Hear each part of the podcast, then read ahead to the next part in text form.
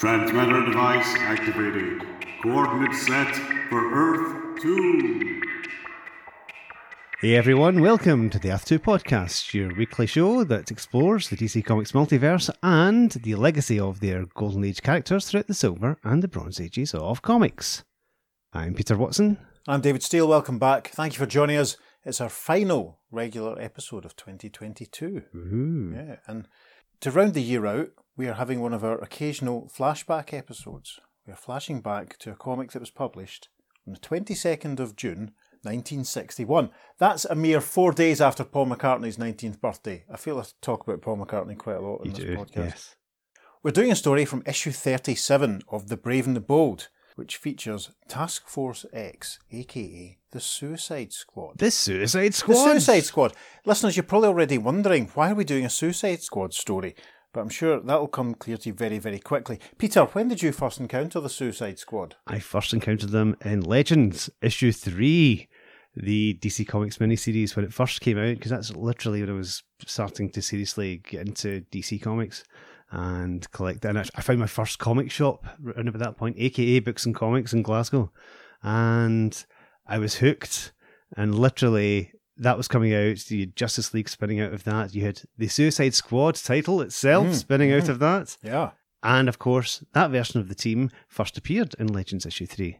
What about yourself, David? Exactly the same. Oh, gosh. Tail end of 86, 80, start of 87. Mm-hmm. I was a confirmed Marvel zombie at this point, but the shop in Paisley, the kind of used book shop that also sold new comics that I frequented to get the majority of my stuff at that time because you know I wasn't in Glasgow very often, didn't know anything about any other actual comic shops, had closed, you see, and there wasn't anywhere else really to buy, especially older Marvel comics. So I found myself picking up the occasional DC comic. The reason I picked up issue one of Legends when I saw that in another newsagents was because obviously Captain Marvel's in the cover. Mm. Didn't get every issue of it at the time. Missed, I think, issue, at least issue two. But I remember also getting issue three and Blockbuster and everyone making their way to Mount Rushmore to fight Brimstone and all that happening. I remember buying issue one of the John Ostrander series when it mm-hmm. emerged a few months later, as you say, around about the time of the Maguire and DeMatteis Justice League beginning. We should also get to this point, if we're mentioning that series, give a quick shout out to the Wahaha podcast, which I'm a, a keen listener to.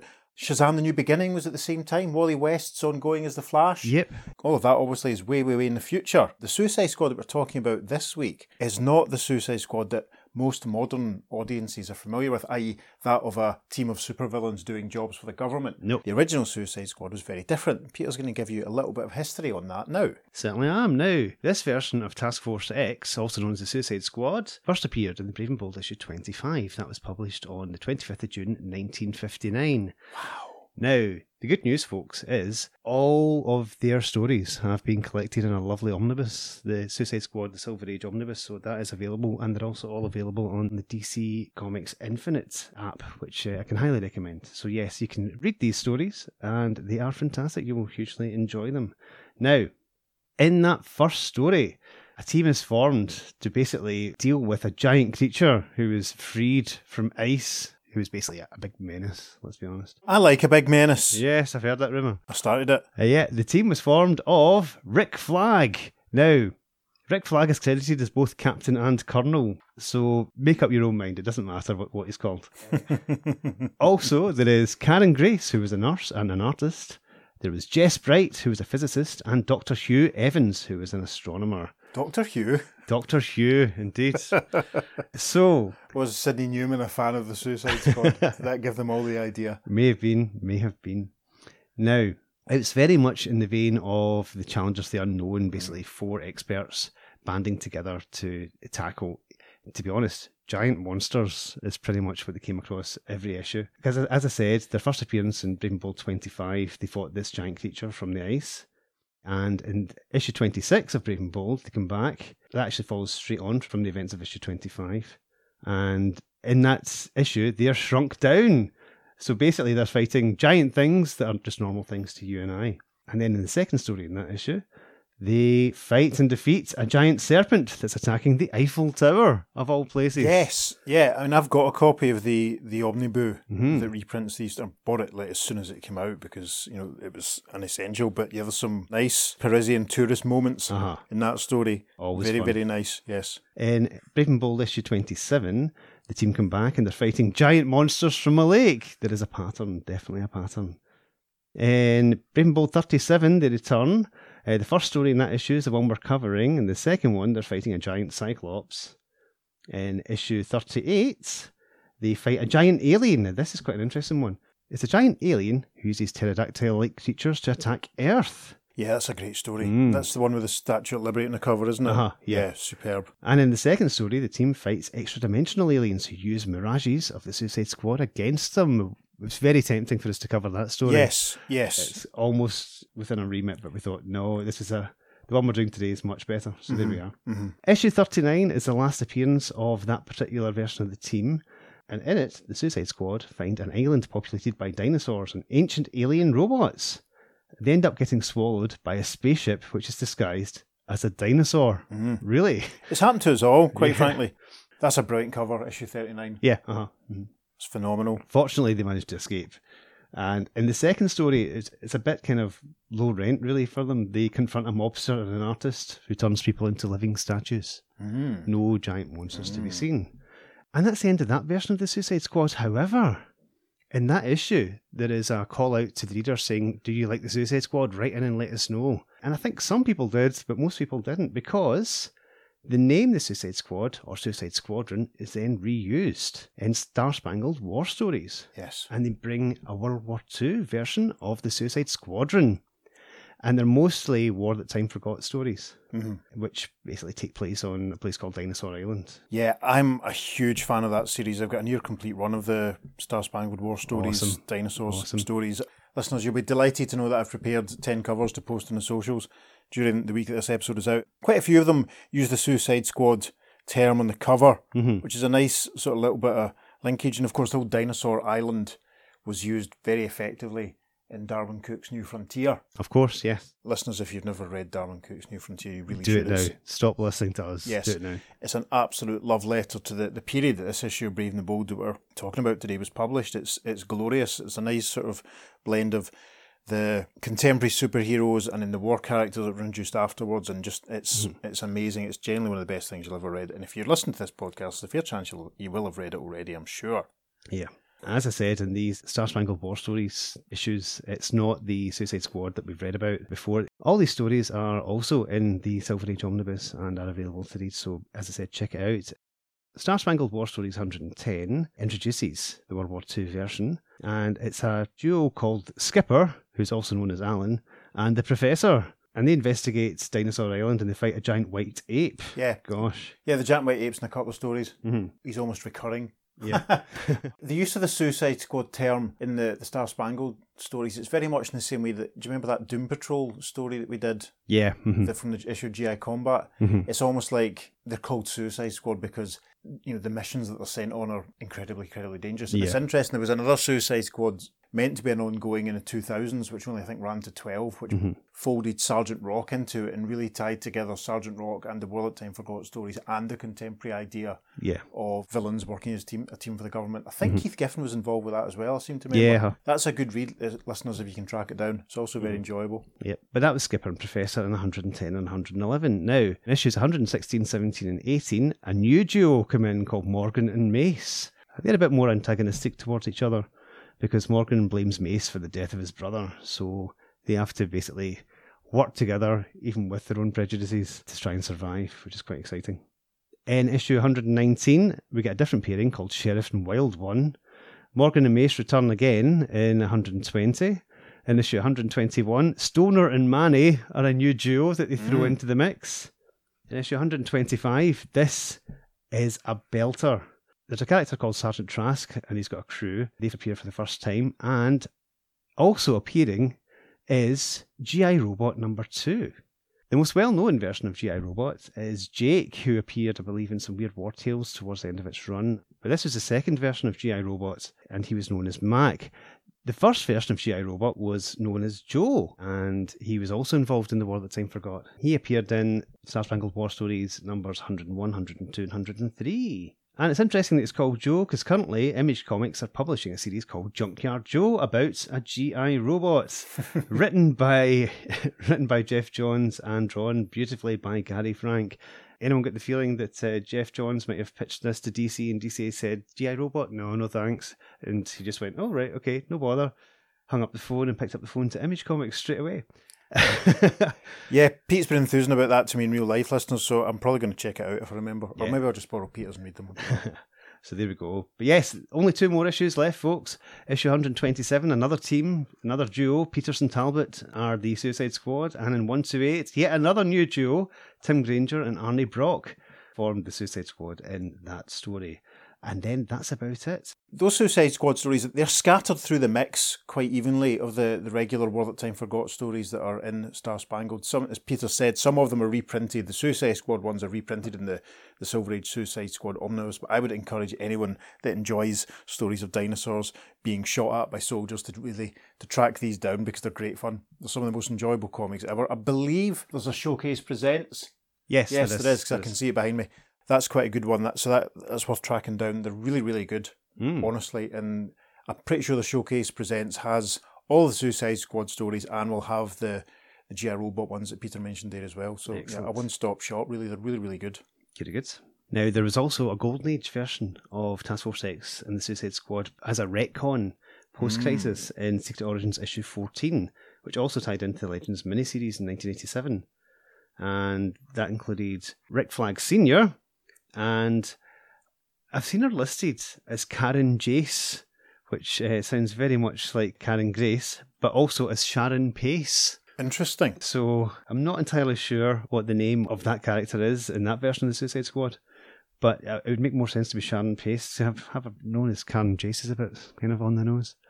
But yes, I wish there had been a scene actually in that Secret Origins issue where young Amanda Waller was leaving a cinema with her parents after seeing The Dirty Dozen, and her parents were maybe shot down, and she vowed to avenge them by forming a team of bad guys.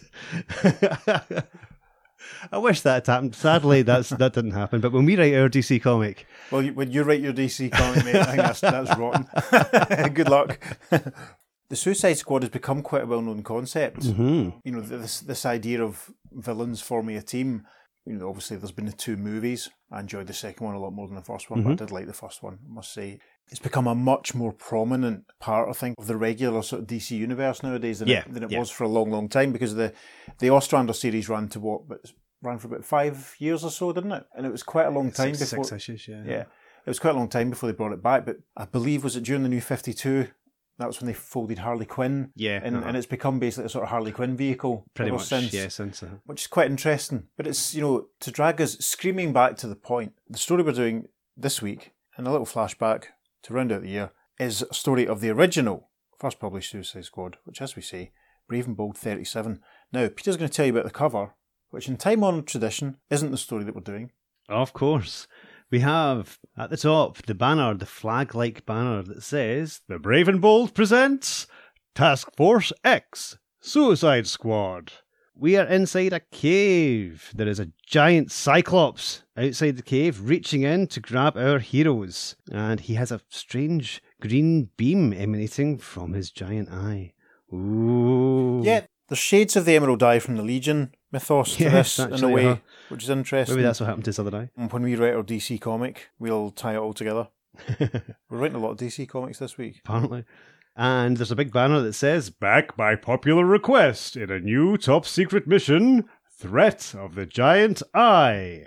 I like this cover. It's very attention grabbing, the way that the beam sort of casts over everyone. Mhm. And Karen is caught in the beast's hands and the others are trying to free her. It's very exciting. It's almost Land of the Giants before its time in a way. Most of these were pretty much Land of the Giants. Yeah. I mean, there's a. I liked I liked your earlier comparison to the Challengers. Yeah, Maybe when we write our DC comic, we'll do a Suicide Squad and Challengers of the Unknown crossover. could do, yes. and June and Karen can talk about something interesting so that the, the comic passes the Bechdel test They can save or the day. something. Yeah, they'll Yeah. rush in at the end while the men are all tied up and useless, smash the patriarchy. That'll be a lot of fun.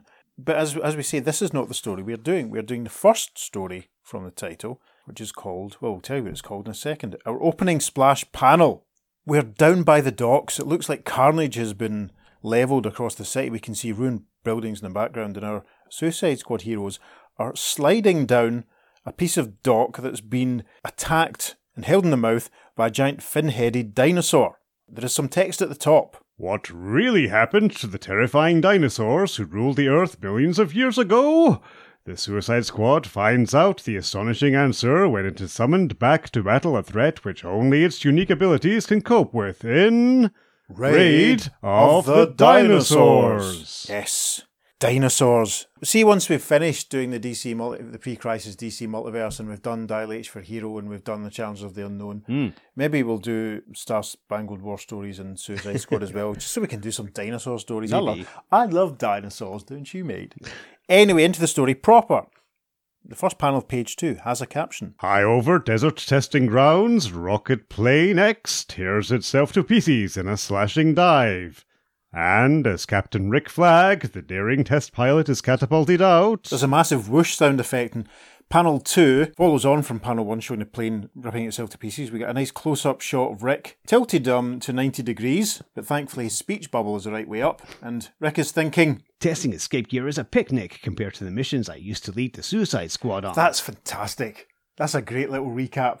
there you go. You know, Mhm. it's great. That's like me humping a flight case up a set of stairs and thinking. Taking flight cases upstairs is a picnic compared to having to do Christmas Eve in a popular um, entertainment retailer. yes. We shift to panel three, which is captioned in a laboratory nearby, Dr. Evans and his assistant Jess Bright are experimenting with newly discovered elements when. straight away there's a massive wham sound effect as basically looks like some equipment in front of the, the two has exploded violently and jess says after the missions we went on in the suicide squad this stuff is a breeze eh, doc There's no chance of us being sent on top secret missions again. well probably not if they keep blowing stuff up i can see where this is going can you this story because Mm. there's a little arrow takes us to the next panel which is captioned thus But at this very moment, fate is visiting Karen Grace, the last member of the Suicide Squad, in her studio. Karen is obviously a bit of an abstract painter on the quiet.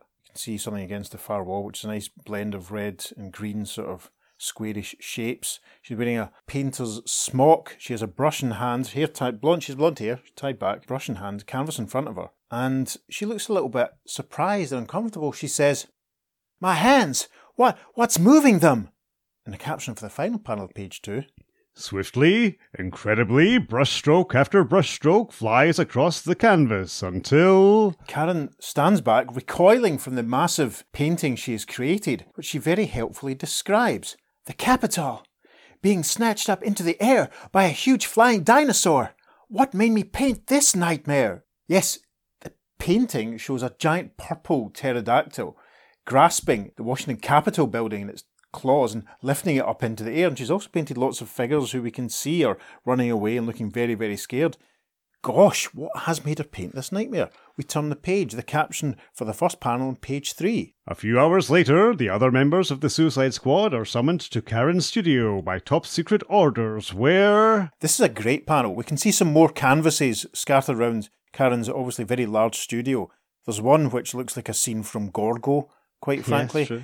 We see a large Tyrannosaurus style dinosaur standing amongst the ruins of a city with the river in front of it and fire. Pterodactyls flying above. We can see another one which shows what looks as though it could be the, the Golden Gate Bridge in ruins, or at least a large suspension bridge with a ruined city behind it. We can also see the pterodactyl painting. But the other Suicide Squad members have arrived. We can see them all. Rick standing very lean and tall and fit in his uniform. We can see Jess in his checked jacket looking almost like Barry Allen, except with brown hair. And Dr. Hugh Evans looking very smart in a neat blue suit and a bow tie. They're also joined by General Brent, who Karen is talking to as they look up at this landscape painting with a bridge. Karen is saying, What do you think of all these pictures I was practically forced to paint, General Brent? And at an inset panel, the General is a very neat looking man, very neat moustache, replies, The New York skyline overgrown, crawling with monsters. The sea turned into steam. Any force powerful enough to cause these disasters to us is a threat to the whole country. Just paintings, General. General continues in the next panel, addressing the, the group. That's why I called all of you together the moment Karen showed me these paintings, over which she had no control. Find out who created them and why, Rick. It's a top secret mission for the Suicide Squad. And I have to say, I'm incredibly skeptical. See, when you're so used to, to Brigadier Lethbridge Stewart being skeptical about everything, Yes. I'm astonished at how quickly the general is buying into this. Quite Uh-huh, frankly, you know, did you not have some bad dreams, Karen? Did you watch? Uh-huh. Were you Did reading you eat some cheese? Yeah. Did you eat some cheese after reading The People That Time Forgot or something? anyway, Rick, who doesn't look anywhere as handsome as heroic as he does in the films, replies, Yes, General Brent. and the caption for the final panel of page three says, As the Suicide Squad is left with its incredible assignment, Rick has put his hands on Karen's shoulders, hopefully to reassure her or something, but he's saying, Karen, can you think of something, anything that would give us a clue as to what made you paint these scenes? No! But then she thinks, The only thing I can think of is how long we haven't seen each other, Rick, darling. But you ordered me never to reveal my feelings, lest it interfere with our efficiency as a group. Gosh, Marvel angst. Marvel angst before the publication of Fantastic Four number one. Let's Uh-huh, point that yes, out. Right, top of page four. suddenly Dr. Evans holds up a bill. Is it Bill Nye? Is it Bill Hartnell? Is it Billie Eilish? No, it's holding up a single dollar bill. And the doctor says, Can any of you read the serial number on this dollar bill? Yes, nice close up of the, the one dollar. But have you ever held a one dollar bill? Oh, yes. Have you? I think I have. Yeah. Listeners, have you? I know you have. Anyway, Jess, Karen, and Rick are far away from the dock, on the other side of the room. Jess, with his pipe in his mouth, replies, Impossible. It's too far away, What's your scientific experiment trying to prove, Doc? says Rick. Caption for panel two. Surprising even herself, without looking toward the bill, Karen blurts. Yes, Karen comes out with B127094558A. There's a nice sort of shock look to her face, a nice sort of jaggedy accompaniment to the way she's been drawn to hmm. emphasise her shock. And the other side of the room, Dr. Hugh Evans says, Correct. Absolutely, impossibly, fantastically correct. The team is all moving a little closer together on the next panel as Rick says, I've got it. Extrasensory perception. You mean I am a human radio antenna, Rick? Dr. Hugh says, Roughly, yes. Karen is an ESPA, picking up super powerful thought impulses from something, somewhere, who is planning to destroy us. In the caption for panel four. And then an eerie hush falls upon the Suicide Squad as. Yes, Karen has stiffened. She suddenly has a paintbrush back in her hand and she's crossed to another canvas, and, and it looks genuinely, this is fantastically well drawn, hmm. as if she has no control over what she's doing. The brush is feverishly moving across the canvas as she says, I, I, I'm tuned in again. The others can only watch. The caption for the final panel of page four. Again, brushstrokes swift as thought fly over the canvas until. Yes, we see the final image. Now, it's a cityscape in the background with another big, large suspension bridge. There's a large green tyrannosaur style dinosaur at the front. Almost looks as if he's photobombing the image. He's pointing to the background, though, which shows a, a range of other dinosaurs all climbing up a hill towards a red flying saucer. Good grief! As the Suicide Squad looks at this startling image, which is going to haunt my dreams, quite frankly, Colonel Rick Flag says, Dinosaurs of an identical Earth, with a superintelligence great enough to build spaceships. Their object is obvious to invade us and make us their hunting grounds. That's an amazing little bit of extrapolation there, isn't it? Just from that drawing. Certainly is. Well Certainly done, is. Rick. Gosh, I feel that we haven't had that level of extrapolation in quite a long time. and I remember us obviously falling about once at some great extrapolation. Was it one of the? It was one of the Supergirl parallel Earth stories, Yeah, wasn't it? yeah, there was, That's astonishing. Hmm. I almost want Peter to read that line again, listeners. It was so. Peter, would you mind reading that line again for us? Dinosaurs of an identical Earth with a superintelligence great enough to build spaceships. Their object is obvious to invade us and make us their hunting grounds. Astonishing. I mean, think about it. Did these dinosaurs also build the suspension bridge? Did they build the city and the buildings in the background? How did they get the little fiddly bits? Anyway, I'm almost speechless at this point in the proceedings, listeners. The caption for the first panel of page five. Never before had the Suicide Squad been faced with such a staggering mission. Yes, they all look really down in the dumps. They're all sat down, apart from Rick, who's standing with his foot up on a bench. There's a bench in front of this latest painting. Jess is sat there. Karen has her head in her hands. Hugh looks utterly dejected. Jess says, How can we fight these high IQ dinosaurs if we haven't the foggiest idea where they are? And then Rick says, What planet? What galaxy? What time period? What dimension? and then Dr. Hugh says, Our only connection with them is through Karen's thoughts. Karen gets a thoughtful close up in panel two as she says, If they can reach me through my thoughts, is the reverse possible? Can we reach them through my thoughts? they take this very seriously. Panel 3, Rick is addressing the group saying, Anybody have a better idea? No? Then we have no choice. We'll load up with all the special effects weapons we have and. A slow dissolve the caption for panel 4. An hour later, armed with powerful miniature devices from former Suicide Squad missions. Yes, good shot of the team. They've all got changed into more practical clothes. Jess and Hugh are wearing orange boiler suits, and Karen has changed into an attractive, tight fitting green jumper, an attractive, tight fitting red skirt, and a pair of attractive heels. But she's also accessorising with a belt that looks very much like Batman's utility belt, lots of little pouches and stuff. It's, she's also looks though she's tidied her hair up slightly as well. They stand amongst the painted dinosaur canvases as Rick says, All right, Karen, it's up to you. and then a large caption covers the final three panels of page five. Desperately, Karen tries to transport the Suicide Squad to the parallel world of Earth through kinesis, the power to move objects by the energy of thought. The first panel, they're all standing holding hands. Jess looks thrilled, quite frankly. Rick, I have to be honest, I'm not convinced by the Jaunty angle he has his cap at at the No. moment. It doesn't look as if he's taking Not things stay on. seriously. No. Karen has her hand to her head as she says, Rick, nothing's happening. Try harder. Nothing's happening! It's got to happen.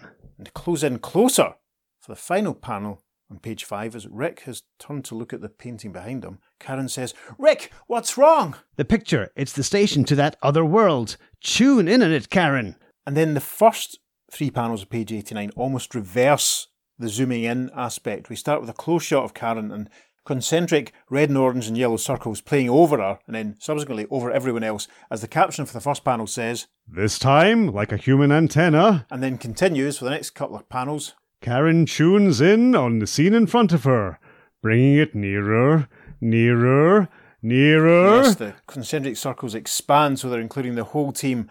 And then the caption for the final panel of page six says, Until, with the noiseless speed of thought, the Suicide Squad is tuned into the parallel world of super monsters. Yes, and it almost seems as if they've walked into the painting. The green tyrannosaur, who was waving at us earlier, is standing over them. We can see the other dinosaurs, all varieties, still making their way up the hill towards the flying saucer.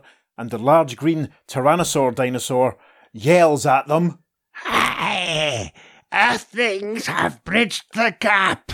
Destroy them before they alert the world to our impending attack. Good grief! We arrive at the top of page seven, and a caption says Part two Raid, of, the, dinosaurs. The caption for the first panel. In Earth's parallel world, the Suicide Squad faces super dinosaurs. Now, the Tyrannosaur style guy, who's very tall and lean and green, he's looming over the Suicide Squad. We can still see everyone else moseying up the hill towards the spaceship. There's one guy with a sort of green tint and a horn on his head who look, seems to be looking back to watch what's going on. But the green Tyrannosaur guy is saying, Our world parallels yours in every respect but one. On yours, dinosaurs died out, and you puny creatures took their place. On ours, dinosaurs developed great brains to match their great size. Karen looks aghast. Jess looks kind of chill, and Doctor Who's taking it all in. Rick, with his hands on his hips and his cap on the back of his head, looks up and says, Why not leave our world in peace? The dinosaur replies, You are weaker, and in the jungle the weak perish before the claws and fangs of the strong. Doctor Hugh, looking very much like pundit Matthew Sweet in this panel, looks astonished and says, Our world has claws and fangs too to fight back. Nuclear weapons. Peter's voice is going to be wrecked by the end of this episode, mm. listeners. the caption for panel 3 of page 7 In chilling answer, the great creature turns its breath on the Suicide Squad and. Wow! Yes, it basically just exhales over them. We can see like it's breathing some kind of thick fog over them almost. Karen cries, Good heavens! It's turning my green sweater to black! Good grief, what powers these dinosaurs have. In the next panel, the dinosaur's halitosis clears as Rick moves forward to Karen saying, Some chemical element exhaled by these creatures is capable of destroying chlorophyll, which is an all living matter in our world. Yes, Karen's jumper was made out of plants. Dr. Hugh says, No chlorophyll, no life. There's their answer to nuclear weapons. Interesting. So dinosaurs on this planet have a breath which kills plants. Interesting. Okay, caption of the final panel of page seven. Suddenly, a giant claw lunges at the suicide squad. Sure enough, that's what happens. The green tyrannosaur guy steps towards them, saying, It would be amusing to spare your lives and start a human zoo with you. Rick cries, Take off, everyone! and they all leg it. I want to know why Karen's jumper changed colour, but no one else's did. Anyway, the first panel of page 8. As the Suicide Squad grimly flees from its fearsome pursuer. Yes, an interesting shot of them all running away in the distance with all these ruined buildings. Now, Peter gets annoyed at me when I ask questions as we're reading the story, so I should probably save what I'm thinking right now until we get to the end. But anyway, they're all heading away, and Rick says, We need some booby traps to stop that heavyweight. Get out your percussion cartridges. In panel two, they all throw these grenades backwards over their shoulder. Casually, it must be said. It doesn't look as if they've taken the pins out of all of them, although you can see in a couple of them, the pins do seem to be popping out of their own accord. Yes. The caption then for panel three Like a field of anti tank mines erupting, the special cartridges explode and. Yes, a couple of wham blam sound effects, low key on the ground, and there's massive explosions going off, and the giant green tyrannosaur rears backwards in obvious pain as it's caught up in the explosions. In the foreground of the panel, we see the Suicide Squad still running away, as Rick says. Battling these giant creatures might not be as hopeless as it appears. They seem to have reached the, the river or the sea in the next panel. Karen's taking the lead. We get a good shot of Jess, actually. He looks a lot younger in this panel than he's done in the previous times we've seen him. Rick is saying, We'll put some distance in between us and the spaceship so we can figure out how to tackle it. Jess replies, We're in luck. No one's after us. Caption for the final panel, page 8. But to the Suicide Squad's amazement, an awesome shape rears out of the depths and. Yes, we're basically at the splash panel. They're on the level of the docks, and a large purpley red, fin headed plesiosaur type dinosaur has emerged from the water. And it says, Hi, Earthlings! Did you think to stop me because of your thunderstones? Rick replies, How could that thing have possibly known what happened? It was underwater, and why did it say me when it was the other creature we stopped? As we arrive at page 9, the caption for the first panel says, As the underwater creature seizes the dock the Suicide Squad is on. Yes, just like in the splash panel, it has gripped the dock in its teeth and started to rip it apart so the Suicide Squad start to slip down towards. Dr. Hugh cries, That thing's ripping the dock out from under us to get us into the water. Rick cries, Hang on! and Karen says, I can't! I've lost my grip! With a desperate lunge. Rick leaps forward, grabs Karen by the wrist as Karen says, Let go of me, Rick, before you tumble in yourself! You women are all alike. You always have time to chatter no matter what's happening. We're going to have a lot to say at the end of this story. Caption for panel three. As the Suicide Squad leaders' numbed fingers lose their precarious grip, Dr. Evans desperately clutches him. Yes, this is actually looks like it's actually Jess, though, that's Yeah. grabbed hold of Rick, not Dr. Hugh Evans. Anyway, Jess has reached down. He's grabbed hold of Rick's other hand as Rick is caught in the middle. He's trying to keep hold of Karen. Rick says, Don't be a fool, Evans. You haven't the muscle to hold us all. You're not Jess. clearly it's Jess. That's hilarious. the caption for the final panel, page nine. Now it is the brawny Jess who comes the last link in the human chain as Dr. Evans starts slipping. Right, from what we can see here, the fin-headed plesiosaur is really pulling the dock back. There's a massive crack sound effect as all the wooden supports start to break, and we can see Karen closest to the dinosaur holding on to Rick, and then Jess and Hugh at the top. This is very badly rendered because Rick says, Jess is getting purple already, holding us from falling. You're the only one who's got a free hand, Karen. Concussion cartridges won't work in water. Try depth charging that thing. "Hit the charges." And then we arrive at the top of page 10. The captions for the first couple of panels say, Desperately, the dangling Karen tosses belt sized cartridges into the water under her, which expand under the action of the water and detonate like a field of floating mines. So those three panels, what we see in the first one is a close-up of Karen as she drops the metal cartridges towards the water. There's a nice shot of the dinosaur with its evil eye on her in the top left-hand corner. There's a sound effect as the cartridges reach the water in panel two, and then a couple of wham sound effects as the cartridges explode around the dinosaur in the water. The dinosaur actually looks very, very pained and very uncomfortable. The rendering of the dinosaurs is tremendous. This panel's going in the socials, quite frankly. However, although they've succeeded in blowing up the dinosaur, the dock is still in a bit of a state because the, the Suicide Squad are all falling into the water. Karen cries, We're going over! And what looks like Jess says, Out of the frying pan into hot water. And it's interesting because Jess is adopting a proper diving Yes. pose here, whereas the others are just going, What? Jinx, you owe me a Fanta. The caption for panel four. As the Suicide Squad tumbles into the water, Yes, they've all broken the surface of the water and they're underneath. Rick's at the foreground of the panel and he's thinking, No green in the water either. Chlorophyll's been drained out of it too.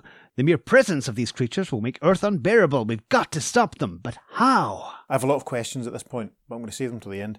We can see everyone struggling underwater. Doctor Hughes managed to keep his glasses on, which impresses me. We can see the mm-hmm. flapping tail of the deceased dinosaur as well. It's great. The caption for the final panel of page 10. and then as the swimmers break through the surface, a gigantic claw reaches down and. Yes. We're not sure who thinks it. It looks like Jess because he's the closest. We're caught! Yes, the giant green claw has grabbed all four members and lifted them out of the water. We arrive at the top of page 11 and the caption says, The next moment, as the Suicide Squad is lifted into the air by a flying giant, they are again astounded by. Yes, it's a giant green, almost like a cross. It's like imagine a pterodactyl, but with instead of the, the long snout, sort of bird-like head, it's got a tyrannosaurus sort of style mm-hmm. head.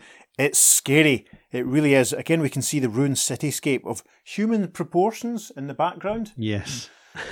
I should save all this for the end, but interestingly, I really like the way this has been drawn. We can see in the bottom of the panel the wreckage of the dock that they were all just thrown from. I really like that detail. That's really, really nice. But anyway, this giant tyrannosaur headed pteranodon is bearing the kids away and it cries, Did you puny earthlings think to stop me because of your thunderstones? And then it seems to say, Hi! and it looks over the top of my glasses like it might be Doctor Hugh who has the next line, and he says, Hear that? This thing is saying me, too.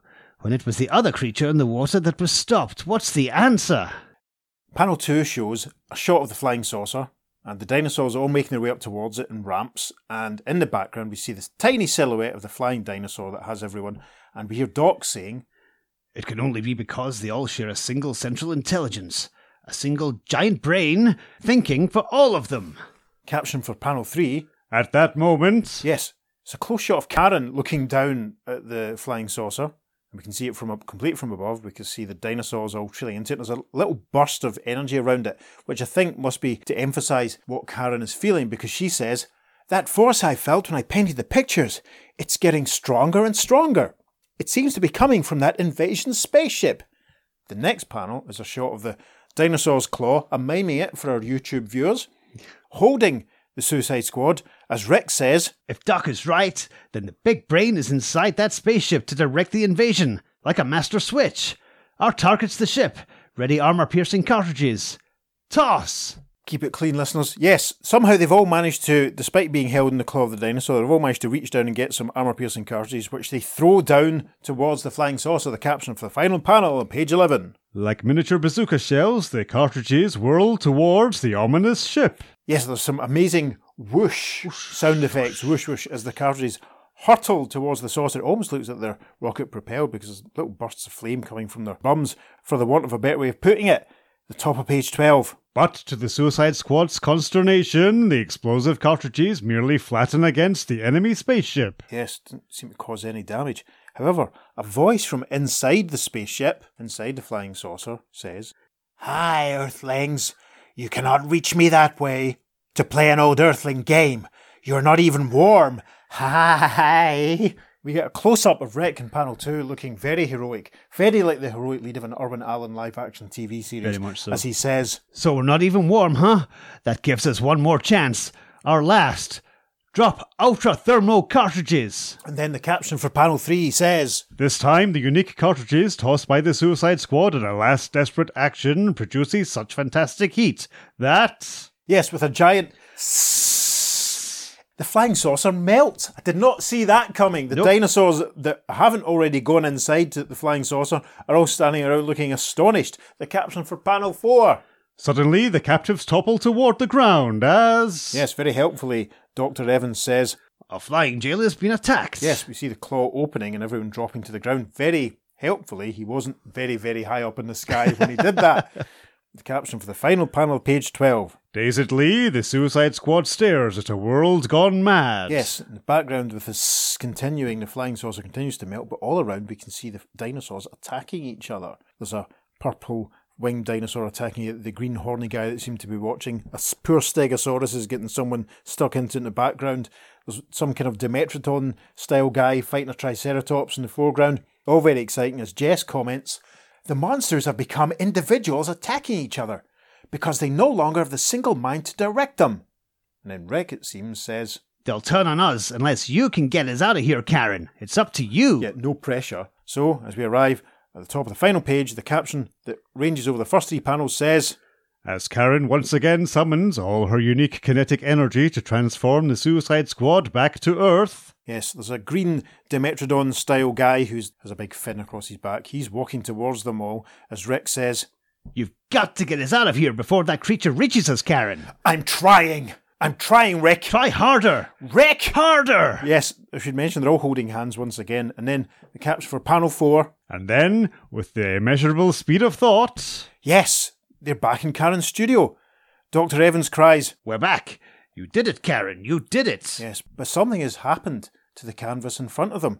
Rick comments, Look at the painting. Wrecked. Just like Earth's parallel world. Yes, it looks as though someone's just poured either more paint or Turps. varnish or something. Yeah, turps, and it's just oh, it's all running. It's horrible.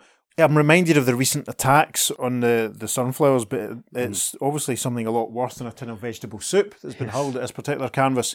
And so we reach the final panel of the story. The closing caption says, later, after the Suicide Squad reports on the results of its top secret mission, Yes, Karen looking much happier, wearing a very stylish red jacket and a nice white silk scarf. Rick has his arm over his shoulder, and again that cap at a jaunty angle, which I find so annoying. They're having a nice walk in the park. So you see a little boy playing with a sailboat in the background as Karen says, You haven't said a word for an hour, Rick. A penny for your thoughts? You must have exhausted your ESPA ability to tune in in somebody else's thoughts, or you would have known I wanted to kiss you. And a small caption says, the, The end. end. And another caption reads, More top secret missions of the Suicide Squad in the next issue of Brave, Brave and Bold. Bold. Well then, let's sit down and talk about this one, shall we? Yep. well, I can honestly say that was fantastic. I enjoyed that hugely. It was very, very exciting. But you know, let's let's unpack. yes. This is uh, a, Robert Kanigher story. Can you guess? All right, okay. Yes, the, the artwork's Ross Andru and Mike Esposito. Okay, Uh, dream but team. yeah, it is hugely enjoyable, but makes utterly no sense, and that's fine. Yes, I mean, so they obviously what the dinosaurs tuned into her hmm so that she would paint them. Were they going to use the paintings to try and get through to Earth? I think the paintings are just her tuning into the dinosaurs and actually realizing what was happening. Earthlings have bridged the gap to start before they let the world. So the dinosaurs are obviously planning to invade. I mean, we talked during the recording how General Brent taking it seriously, but then that narrative sort of extrapolation that Rick makes at the end of page four. Yeah. Couldn't they just thought that you know maybe someone had spiked Karen's tea? you know, I'm, I'm surprised. I mean, it's Karen, these paintings are beautiful. We'll get them in the Tate now. Yes. Karen, you, you're going to make us a fortune. But, you know, yeah, I mean, there's some interesting stuff like, you know, testing her ESP abilities by getting her to read the dollar bill. That's quite interesting. But there is a suggestion that there's some kind of deliberate mental influence on her mm-hmm. while she's doing this stuff. Yes. The interesting thing is, this is the only issue in which Karen has any ESP abilities. I was going to ask. Yeah, I can't find another one. I, I could be wrong, Mm. but from the other stories that I've read around this, I cannot see any mention of this. How very plot convenient. It's hilarious. Yeah, I mean, it's so trashy, isn't it? It's great. It's just like, how do we get the story told? Yeah. This is, I know, Karen will have ESP this issue. Okay. Instead of instead of from going points A, B to C, it goes from points A, C to E to G. You know, Uh-huh. it just jumps. How and why did the dinosaurs? How did they build the flying saucer? Like, why are they amongst a ruined, obviously, clearly a cityscape that's the sort of thing that humans would live in? You know, it's Yeah. Well, I have a theory about this. okay. Good. Okay, right. So, the world that they visit, This, that they this parallel world. this parallel Yes, world, yes, yes, very, yes. very important phrase there. That's why we're covering it. Mhm. The world that the Suicide Squad visit is inhabited by these dinosaurs. Now, who's to say that that's the original world that those dinosaurs came from? Ah, that's genius. Okay. This is another planet that they've invaded. Yes. In a similar to what- way they intend for Earth. Uh, because because as we as you commented earlier on, it does seem to be pretty much like Earth. I mean, we've got like apartment blocks. You've got the Golden Gate Bridge. It looks like in the background. Dinosaurs wouldn't need to build a dock. Yeah, exactly. Yeah, because they're going to take their, their yacht out for the afternoon. So I think this is a world that they've invaded, used up all the resources, probably eaten all the people, uh, and Yeah. who knows how many other parallel universes they've been to. Gosh. Now, also the fact that these dinosaurs break down at the very end after the brain's destroyed makes me think that the dinosaurs are just a means to an end for whatever the brain was, because you never see what the brain is. He's just inside the flying saucer type Yeah. spaceship. And it's almost like he tunes into each dinosaur in turn just to talk to them because they're the ones that are closest. Yeah. to the Suicide Squad at that particular it's like the, point. it's like it's one hive mind controlled by uh, this. intelligence. Yeah, Yeah. that's the way I see it, and I've no idea how many parallel worlds they must have invaded before that.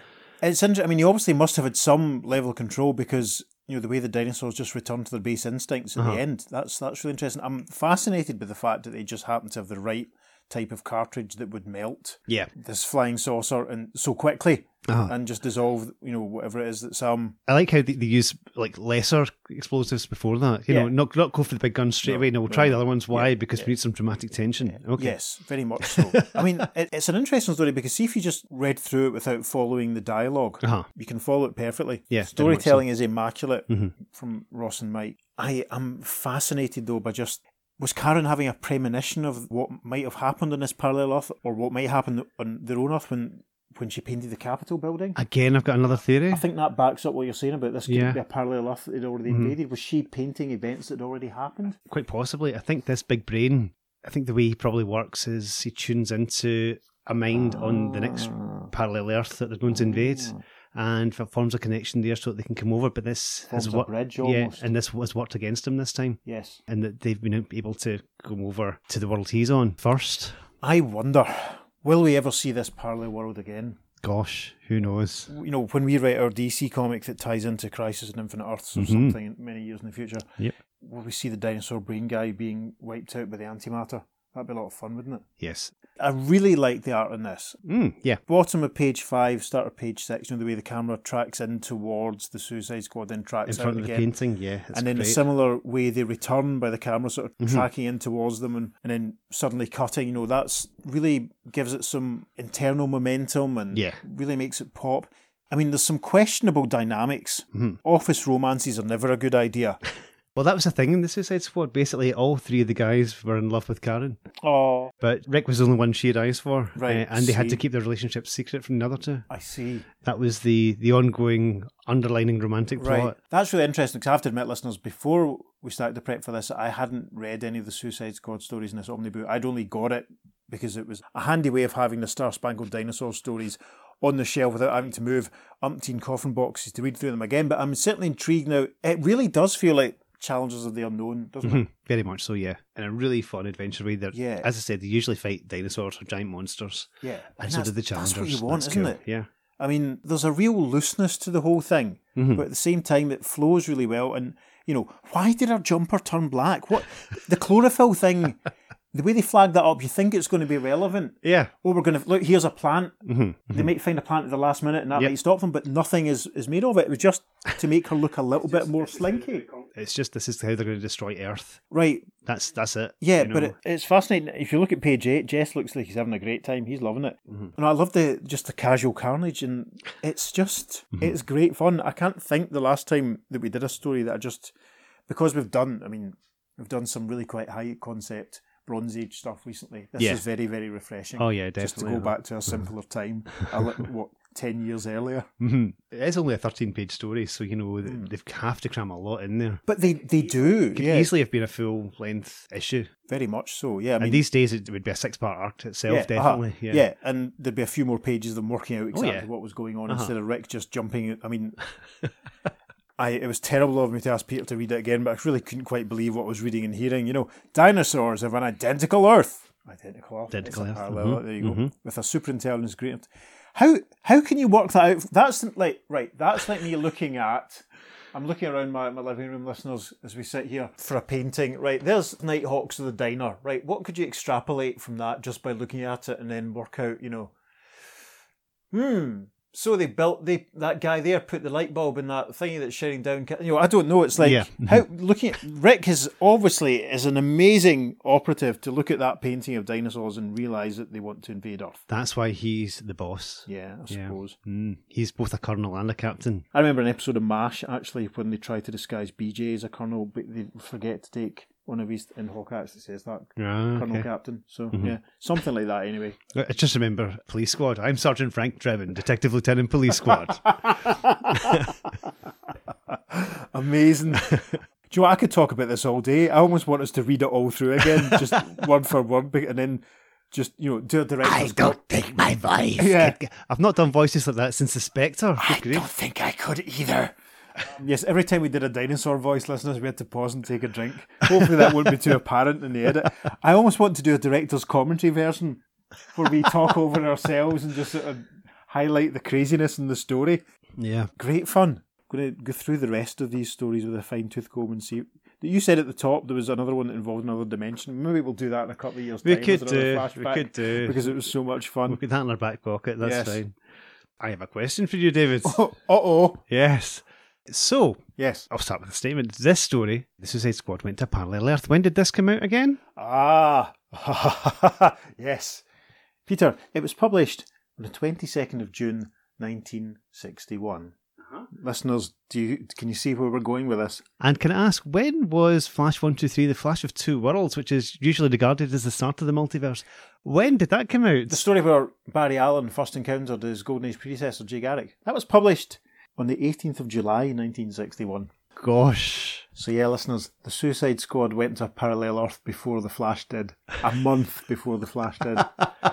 Why don't they talk about that on IGN? I know. Why aren't they talking about that in their blooming DC sanctioned tweets about the multiverse and what have you? Why isn't Jim Lee giving that information out as if he's Exactly. known it his whole life and not just read it off of a cue card? Um, yeah, Listeners, this is one of those stories that we just can't believe when we, we actually uncover it and Yes. and find out. When I first read this and saw the Parallel Earth comment and then I checked the dates, it was like, Yeah. what? yeah, What? yeah.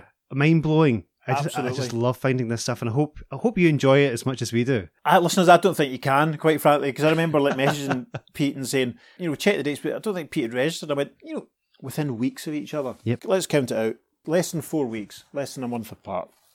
It's insane. It's a cosmic level of coincidence which boggles the mind, quite frankly. Parallel Earth, it's there. It is there. It's spelt out in block capital letters and with dinosaurs all around it. Imagine there were dinosaurs in Flash of Two Worlds. That's the only thing missing from, Imagine. from Flash of Two Worlds. Gosh. Exhausting. But one thing that's missing from this episode is the letters pages, because sadly there aren't any from that time. But that doesn't stop you from getting in touch with us. You can write to us at the podcast at gmail.com. Make sure you follow us on social media because we're putting up some of these wonderful highlights for you to enjoy on Facebook and Instagram. We're at the Earth2 Podcast, and on Twitter, we're at podcast underscore Earth2. If you're feeling generous, you could go to wherever it is you receive your podcast and give us an honest review. That'd be nice. Or email us and give us some feedback. What do you like? What do you don't like? All that sort of thing. That'd be cool. So, yes, this is our final regular episode for the year. Oh, yay. Stories will recommence, obviously, at the start of January. Yeah, but, you know, that's not quite the last you're going to hear from us this year, though. Nope, we've got a wee thing planned. So, Yes. yes, Yes. stay tuned, stay tuned. Indeed. On that note, On that note, I've been Peter. I've been David. Yeah, and before we go, just remember and consider those people in your life that might be having a hard time right now because you know it might not all be in their head. They might it might be you know they might be externally influenced by some dinosaurs from a parallel world, and take that into account. You know, it's, it's a very serious issue.